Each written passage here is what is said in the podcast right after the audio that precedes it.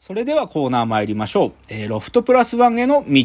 えーこのコーナーはサブカルリテラシー、サブカル知識の低い株式会社私は社員に竹之内がサブカル魂を注入し、いつの日かロフトプラスワンでのイベントに呼ばれる存在にまで自分たちを高めていこうという意識向上コーナーです。ではですね、本日は、あの、先週最後にちょっと予告させていただきましたが、今日はスペシャルゲストが、えっ、と、アメリカのヒューストンから繋いでくださっての登場ということで、えっ、と、まず、じゃあ今日のゲストご紹介します。えー、二代目アシスタントをやってくれていた、箕浦さんです。箕浦さんよろしくお願いします。こんにちは、よろしくお願いします。本当にもうご無沙汰1年以上まあアメリカ箕浦さんがアメリカに行かれてまあ約1年ぐらいですからね1そうですね年ぶりに箕浦さんが、えー AI なんてクソくらいに帰ってきてくれたというしかもそれが箕浦さんの移住先アメリカ・ヒューストンからの、えーまあつないでの登場ということで今日は箕浦さんの持ち込み企画をやろうと。ミノラさんがある、なんか突然ですね、メールを、メールじゃないですかね、お便りで、ちょっ ねと、はい。なんか、私乱入したいですっていうメールが来てですね、あそう、ぜひいいんじゃ、いいんじゃないですかっていうので、今日ミノラさん会をやろうと。でちなみにさっきの冒頭の格言はミノラさんが送ってくれたものですね。大島渚監督の言葉ですけど、まあ多分今日これ本編にも関わるんですか？そういうことなんです。ちあょっと今日メインで取り扱うものが、なるほどなるほどまさにそれを示している言葉です。じゃあちょっと本編でこの話も出てくるということを楽しみにしながら、では今日のテーマ、ミノラさんの方からお願いします。はい。じゃあ、きあの、その前にですね、ちょっと一言お礼を言わせてください。はいこの度は本当にどうもありがとうございます。えーもやもや生きること33年の箕浦です。はい。ちょっと私事なんですが、先ほど、あの、竹野さんおっしゃっていただいたように、あの、二代目アシスタントをしていて、でそのラジオを卒業したのが、ちょうど博士を終えた頃でもあって、まあ、これから研究どうするかって時に、ちょっとこのままじゃお師匠の、あの、で、お師匠っていうのが、たまに、あの、竹野さんがこのラジオでお話になる郡司先生。で、私はその直系の弟子だったんですけれども、で、そのお師匠の考えを、になんかぶら下がるだけのことしか、あるいはなんか当たり障りのないことしかできないんじゃないかなっていう危機感があって、ちょっと国を抜け出しました。で、なんか一年ちょっとやってみて、いろいろ思うことがあって、いっぺん竹野さんになんかちょっとぶつけてみたいと思ったんですけど、ちょっと私がそれをするには、ちゃんと出出るとこ出ないとダメだろうと思って、この場をお願いしました。で、竹野さんからしたら本当に何の義務もないのに、快く引き受けてくださって、また深谷さんもあのご参加いただいて、本当にありがとうございます。はい。ちょっと前置き長くなりましたが、ちょっとずうずうしくお邪魔しますが、はい今日はそういう研究者が脱穀して野に放たれるとどうなるかっていうのを、はい。他のびっくりで見ていただけたはい、らと思楽しみいます。です。はい。では今日のテーマです。はい。えー、ヒューストンより2代目アシスタント乱入、第70回放送、走馬灯アプリの青写真です。はい。わーで、ヒュース、はい、いいですね。第70回走馬灯アプリって竹野さんお話覚えてますかね？はい。えーっと、これは、第70回、あの、この AI なんてクソくらいの AI スペシャル回の時に、ね少しこう、箕浦さんと一緒にやった回ですよね。あそうの、ね走馬灯アプリというあるラジオ番組がで言ってたアイデアを使って箕浦さんが、あのーなんていうか自分が構想するものはこういうものなんじゃないかっていうね。そう、うんうんそういうアイデアをこう二人でああだこうだ喋った回ですよね。そうです、そうです。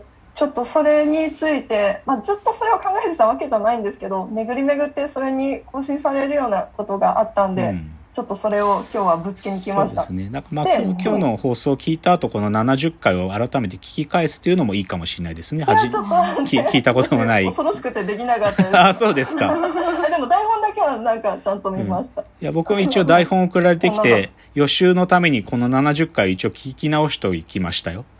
ありがとう ははいい。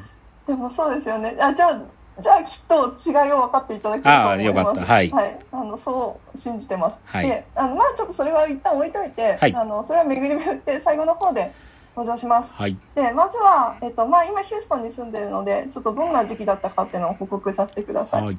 で、私は去年の8月からこっちに移ってきました。で、どんな時期だったかっていうと、まあ、あの常識的な主な出来事としては、えっとまあ、11月に大統領選があってで年越して2月にちょっとへんてなへんてこなことがあったんですけど、まあ、100年に一度と言われる吹雪がやってきて、まあ、あのヒューストンって大体緯度でいうと日本でいうと屋久島ぐらいなんですね。結構南。うん。うんなでなんか真冬でも結構短パン T シャツで行ける人は行けるんですけど、うん、その時なんか大寒波が来てマイナス68度まで行って、うん、なんか45日街中があの断水だったり輪番停電だったりとか、え。ー、そういうことがあったりとか、うん、まあ、あとは大きな大きあの出来事としては春頃にワクチンが普及してきて、っていう時期でした。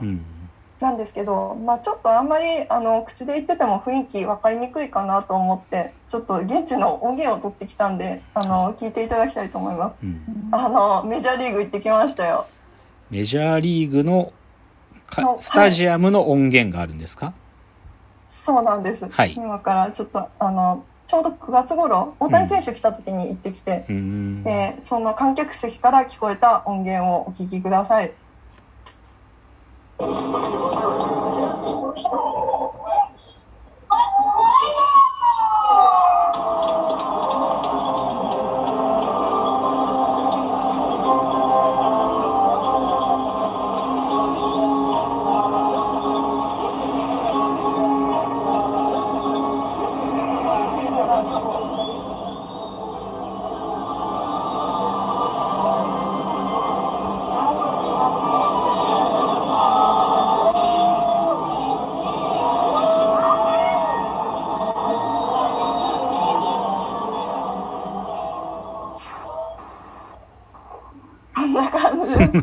なんか聞こえました？あんちゃんちゃらんちゃんちゃんちゃんっていうスタイル、あの、アストロズ対エンジェルスですか、じゃあ。あ、そうです、そうです。アストロズ対エンジェルスです。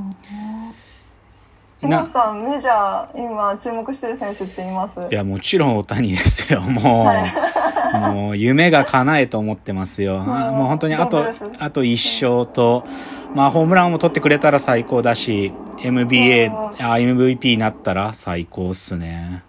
あかっこよかったですよ。なんか、印象的だったのは、なんか、春頃も見てきて、なんかその頃結構水平スイングだったような気がしたんですけど、あもう9月行ったら、完全アッパーになって。うん、もう、あれが良かったですね。もう明らかに去年と打ち方変わって。うん、あそうね、うん、年越しても違ったんですね。うん、去年、去年はもう少し、あそこまでこう、フライを打つ打ち方じゃなかったですね。あれが見事に良くなったとこですよね。うん。えーあれ、もう記録意識されてるんですかね？まあ記録、いやでもあれはもうどっちかというとトレンドなんですよ。アメリカの大きいトレンドで、大谷はね、すごくこう、ピッチングフォームなんかもすごい向こうのトレンドをしっかり自分のものにするみたいなことをやるんで、だからバッティングも多分かなり変えたんだよね。うん。いや、そうなんですね。あ、さすが。ちょっと生見せたかったですね。いや、行きたいよ、まあ、本当に。あ、ちなみになんか今さなんですけど、お二方、アメリカ行かれたことはありますか？僕は一回ありますよ、シカゴ。あ、シカゴ。うん。あ、そうですか。うん、ご旅行ですか？いや、あの、仕事の研修。あ、そうですか。うん、コンサルの、えー、仕事の研修。もうホテルからほとんど出なかったよ。うん、シカゴで、もう空港からホテルのそのトレーニング会場行って、世界中のコンサルティングの連中のやつらと、なんかもう、ディスカッションさせられるっていうもう。わ、厳しい。1ミリも楽しくなかった。そうですか。横谷さんありますか？私はないです、アメリカ。ないですか？はい。なんか、そう、私は、あの、住むのは初めてだったんですね。じゃあ福あの竹野さんはちょっとその雰囲気分かっていただけるかもしれないんですけど、まあ、それでちょっとここからあの私が何したかということを喋っていくんですが、はい、ちょっとやりたいなと思ったこと2つあってちょっと1つ目から喋っていきますね。はい、まず1つはあのやっぱり私はずっとあの認知心理学っていうものをやってきてこれからもそれをやっていきたいと思ってるんですけどあのアメリカってやっぱりそれの発達に寄与しているんですね。もちろんアメリカだけじゃないんですけどそのドイツとかあのヨーロッパもあるし、まあ、そそれぞれ流派があるんですけど。なんでやっぱりその年の人たちってどんな感じなのかっていうのをあのしかもアカデミックと全然関係ない人たちから話を聞いてみたいと思ってまして。で、まあ、ちょっと話聞いてきました。でなんかただで聞くなんか「こんちは」って言っていくのが絶対いけないだろうと思って。なんか私ちょっと絵描くの好きだったんでなんか絵描いて絵持ってってこういう活動してるんですけどって言って。話を聞いてきました。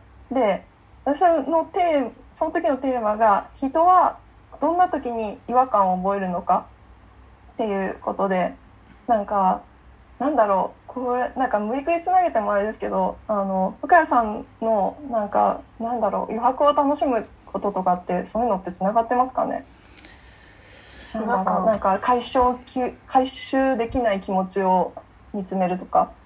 うんそういうとこは違う。あでも自分自身の違和感をずっとなんか求めてたらああいう偶偶然あなのかなとか余白を楽しむ思ってやってもいいのかなみたいな部分でつながったところはあると思う。あそれはすごい素敵な話ですね。なんか私もあえっと人がどんな時になんかその自分も気になるしん人はどういう違和感を抱えているのかっていうのがあの興味があっていろいろ聞いてきて。例えばほいとあちょっと時間なくなっちゃったんで次のチャプター持ち越しでお願いします。